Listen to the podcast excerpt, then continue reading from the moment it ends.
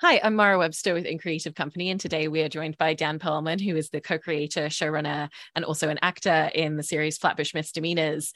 And I wanted to talk a little bit about the trajectory coming into a second season of this show because the timeline when you were creating the first season was literally a matter of months from when you got greenlit to when you completed production and the show went out on air.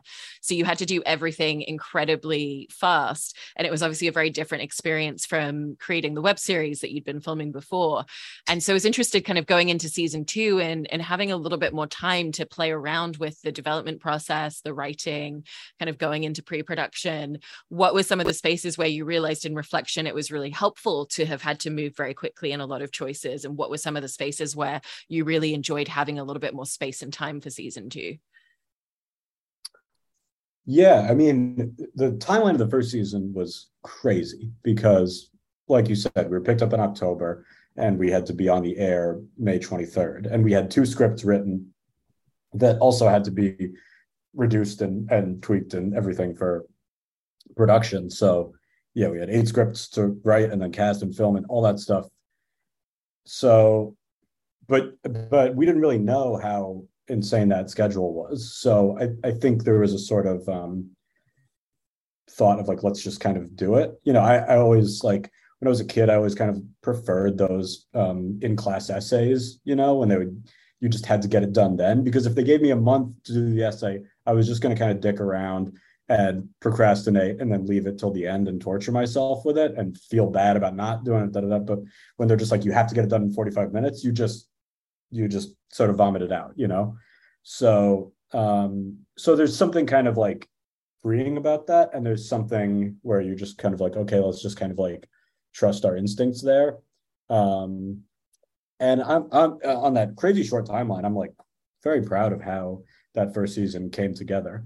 And there's so much like luck involved also. Like, you know, it was kind of like we, we shot it in you know March to May 2021, so a lot of people weren't vaccinated yet and all that stuff, and so we didn't have any major shutdowns. Like it was like we had a very small window and really really um, lucked out. So I think it, it was nice to just kind of like oh let's go with our uh, instincts and follow it through and just kind of get the thing done.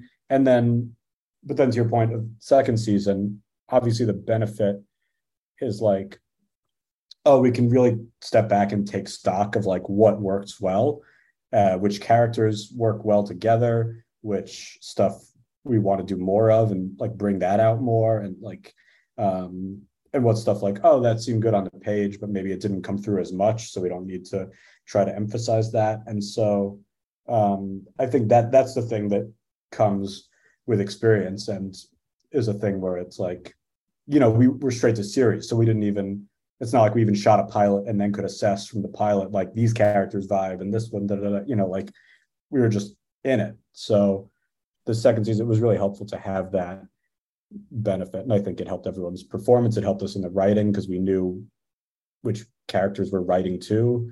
Um, yeah, and with what you're saying about one of the things that you really loved being that experience of of figuring out which are the characters that really mesh really well together i was interested in some of the elements that have come out of that narratively because i've heard you talk about the show previously in regards to to kind of like really loving that experience of finding the situations that you can create for these characters to continuously cross paths even if they wouldn't necessarily be in each other's day to day at certain points. Yeah. I mean that that's the most fun thing for me and that's what i love doing. So it's like the first season there's a lot of that where it's like okay um, dan is Zaina's uh, teacher and Zaina's uncle is drew kevin owes drew money so now kevin is in debt to drew uh, dan is now in debt to uh, drew by proxy via Zaina and so like and so you know cl- uh, clash clash bump into each other bump into each other. So then yeah, it's finding new ways to do that while st- sort of pulling the threads of what we already have. So it's like, okay, so uh, Dan has this Xanax addiction. So what happens? He's it's going to keep getting worse. Let's make it harder for him. He'll bottom out. He'll go to NA, and he'll be take this active step of like he's trying to get back in this bureaucratic system of the school. Gets into the school, has to give up Drew. Drew's arrest arrested. Like, okay, that problem is solved. He's being selfish, not considering what happens on that side of things, or just trying not to think about it. And then, oh look, Drew's arrest leads to him getting sent to drug rehab, which is the NA space that Dan finally found safe. So it's like that's always really fun and exciting. And like, how do we how do we just continue to do that? Because it's like, yeah, they're not, it's not a family, it's not a a workplace where they're all gonna like just show up or they're just hanging out at the bar. It's like, how do they continually, how do their missteps and their actions result in them just being trapped ultimately together? Um, and how do they sort of survive that kind of uh, uh, inconvenience? You know, that's that's really fun. That's really exciting. And when you find a way, and then sometimes you're going down a path and you're like, oh, maybe they could cross here, and you're like, nah, that's a little too much, or that like is a little too um, whatever. But like, yeah, I always feel like it, it's just fun for me to watch when I'm watching a show. Like, I love Succession. I'm like, what I love about Succession I just love those characters. So every episode, they're like, it's Thanksgiving, it's the board meeting, it's somebody's wedding, it's the anniversary dinner, it's like New Year's Eve. They don't care. Like, it's just get them in a room and have these conflicting people, personalities just fucking bump into each other and be dicks to each other. And that's the fun of it, you know? but but that structure as well at the same time does give you that opportunity to kind of carry these characters off into different corners and different spaces so if we look at dan going into na that's a space that he's the only kind of person at the center of, of it from the core of the cast. And it also gives you that opportunity to introduce other characters and kind of figure out what are they going to tell us about dan as a character? What are they going to add narratively? And so what is that decision making process when you're building out a new character that's going to come into one of the characters kind of periphery worlds in terms of how you want them to service either the story or the character and kind of like how involved are they going to become? Yeah and sometimes a thing you sort of like feel out and you don't really know offhand because sometimes when you're starting you don't really know like what purpose someone's going to serve. But i mean the idea we always have is to not have any of the other characters feel just feel like plot devices.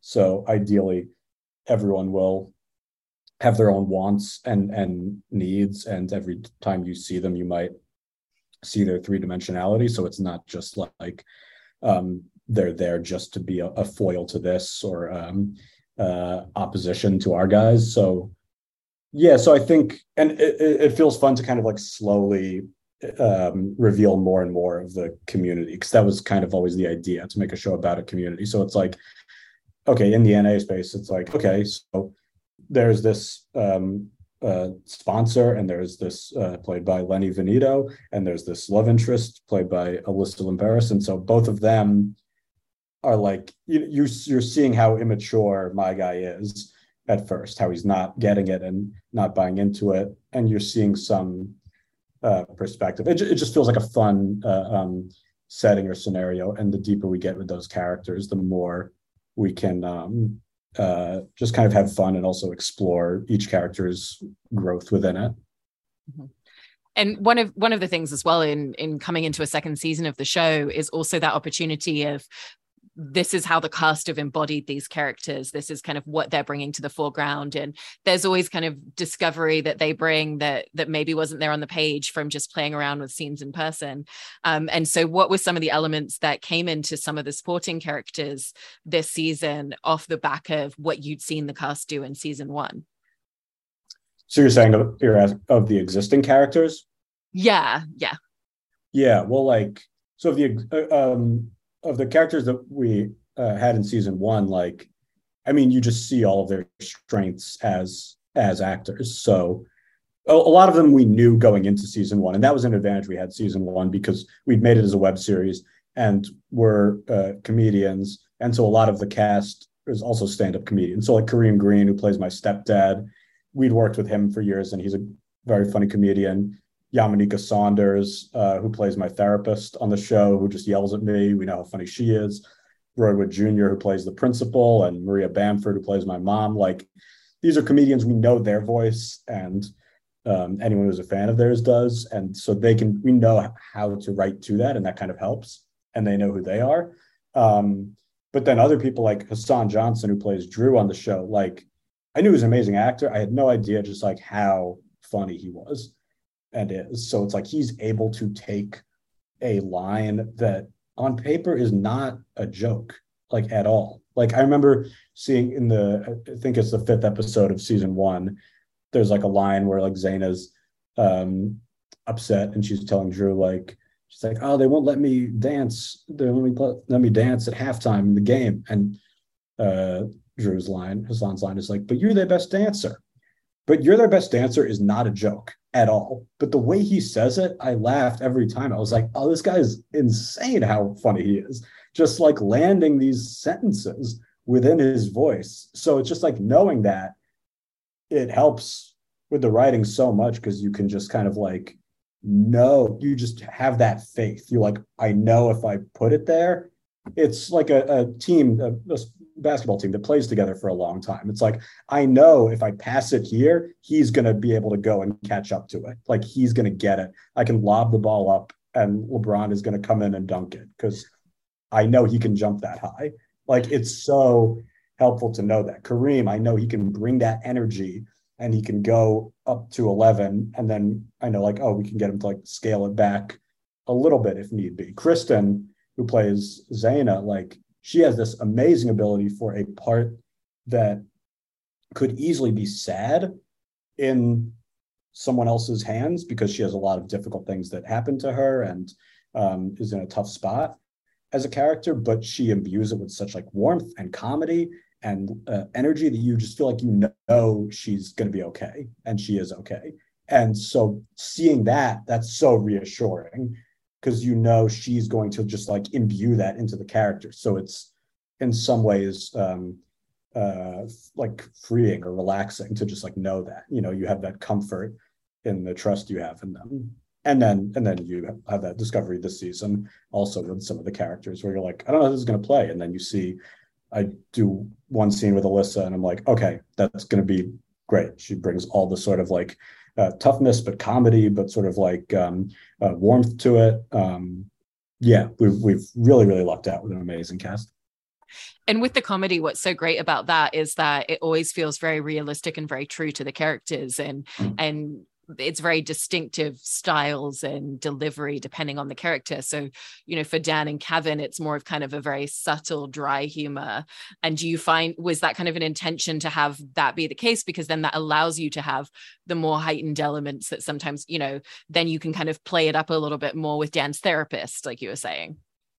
Yeah, I mean, it's it's kind of yeah, it's like it's just kind of picking our spots, you know, and, and it should feel like I mean, that's just what my sensibility is, and that's what you know his sensibility is. So it's like, but then those are people we all find incredibly funny. So and that's that's so fun to just um to have to have like a therapist that just like berates me to me is so funny like to me that's like i just love that so much and i enjoy that and wish therapy was more of that and think my character deserves it that i just love it and yeah but that um, higher energy. It's just like a fun way to sort of like, you know, like a conductor, you're just kind of trying to like um, orchestrate it. So it's like sometimes it'll be big and then sometimes just like slow, build, build, build. And then when that happens, that sort of punch of energy, it feels so good and needed.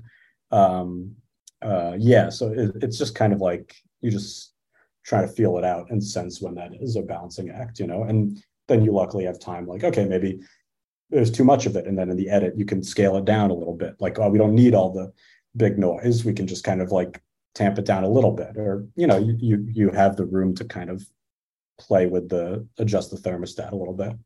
Right. And to that point you know you've you've mentioned before that that the tone and the voice is is something that's very important to you especially in terms of finding that very specific balance between dramatic moments and kind of where the comedy comes into the show. Um do you feel like with the groundwork of the web series that that was something that you found fairly early on in creating the season once you went into season one or has it been a little bit of a trajectory where there's it's just episode by episode striking that balance? No i feel i feel like we really lucked out feeling like had a good sense of it from the web series. I think that was like the main takeaway from the web series because we there was no budget so we couldn't for the web series. So we didn't know how to, we couldn't mix it, we couldn't color it. you know, we had bad sound. Like there was nothing we could do well except like find that tone. Um, so that and that I think helped us so much. And also Showtime has like um, been so supportive and put so much trust in us. Um, and so from the beginning, we felt like I feel like they totally understood the tone we were going for, and I've never felt anything but full support in terms of like the tone we're trying to aim for. It was never like, oh, you need to make it more this or more that or whatever. This is TV. Like they fully got it from the beginning, so that that gave some confidence up top for me where I can look at the first couple episodes and I'm like, I mean, I, I, can't, I can't actually look at them, but I remember them, and um, I can be like, okay, yeah, no, I think tonally that's that's what the thing is. It's not like um, I don't look back on and think like in tone that it's wildly different than what it became, you know. So, yeah, I think we really lucked out in that respect and the voice of the show as well is is always very grounded and it feels like the characters are in situations and scenarios that feel very believable to the real world of them. Um, and through that does that kind of create a space where the antagonistic elements that exist for the characters tend to be a little bit more based around their flaws or mistakes that they've made rather than kind of larger world situations crashing in on them at times for you? Yeah i mean it's always kind of it's always more interesting to sort of um, to sort of have allow the characters to be i mean to, to your point about it being grounded like you know I, I, think a big part of what lets it be grounded is to let the characters be flawed and to let the characters be messy and to let the characters make mistakes. And all of the characters make mistakes. All of them um, uh, make choices that are selfish. All of them make choices that um, you know are about treading water and getting through and maybe not considering the person right there or corner cutting and it's going to backfire. And seeing them make that active choice as long as you don't like judge it in the writing and judge them for it but you can like understand why they're doing that then that seems cool to see them make a mess and then have to dig themselves out of it or blame somebody else or just or some combination thereof. So yeah you know you could always throw in some external like uh, thing that they all have to deal with. And you know uh, that can happen as well. But like it is more fun if somebody's like just takes an active step. Oh shit that creates a thing. And now you have to dig yourself out of it. Yeah. And th- there's also a lot of kind of really rich moments with characters that just struggle to say something out loud or don't express something verbally. You know if you if you look at that that scene that played out with dan and his potential sponsor in na mm. and the fact that someone's like well did you say I, I I need you to listen to me right now or I don't feel like you're you're taking my feelings and my and my story in and giving me the space that I need?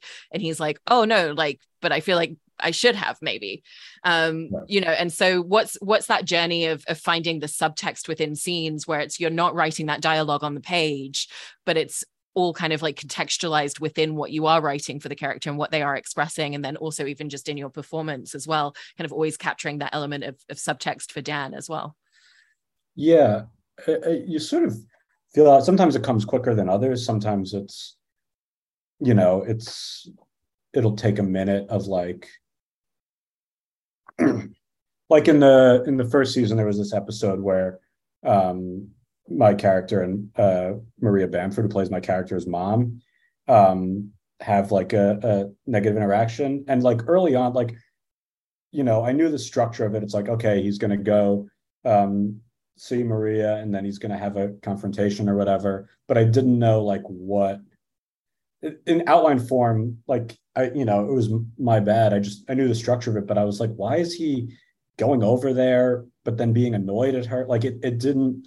And why why is, is she just being weird? Like what's going? Is he just mad about Kareem? And I'm like, okay. So it took some feeling out, and then like in feeling out, it's like, okay, oh, so what's going on is he's annoyed because she had all these issues when he was younger and he felt very put upon uh, with those issues and he could never really help in any real way but um, but now Kareem is able to help with great ease, even though he's running around in Christmas pajamas and just being, you know, a maniac. But he's able to like really tap into that. And I'm like, okay, so I get he would act out in this very like, you know, immature way and be upset about it and act like he resents it. But as soon as that sort of um that un- unfolded like within the script then i was like okay subtext wise it's like okay now i get who this guy is. He's somebody who is putting all of this that's how he learned what love is. Like love is like you put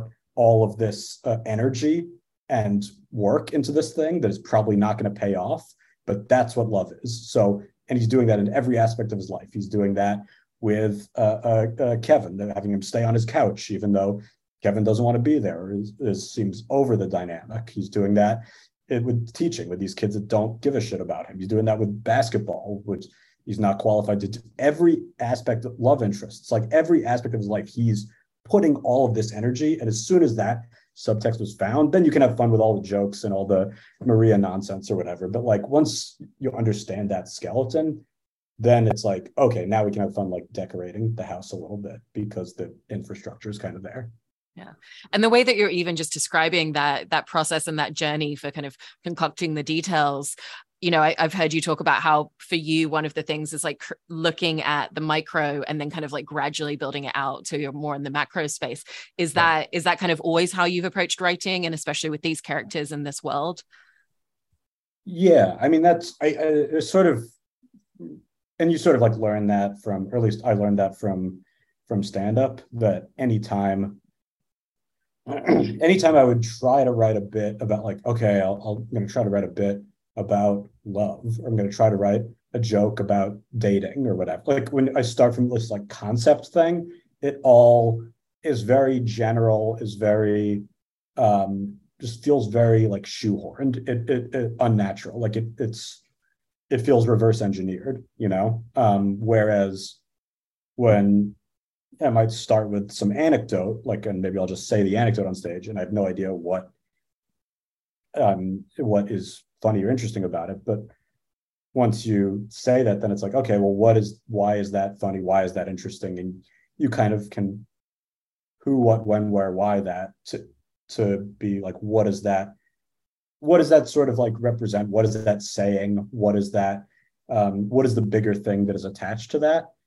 And that's very fun when you're able to sort of like start super micro with like you know I, uh, my friend got um, a first class ticket on a greyhound bus. He, got, he bought his first class tickets on a greyhound bus. So it's like okay so i start with that small anecdote. Like that that's a funny thing to do. And why? It's like oh because you're trying to feel special in a universe where you're alone. Like you know you start in this small space and then go out into the orbit of like what that person is thinking, feeling, how you feel about it.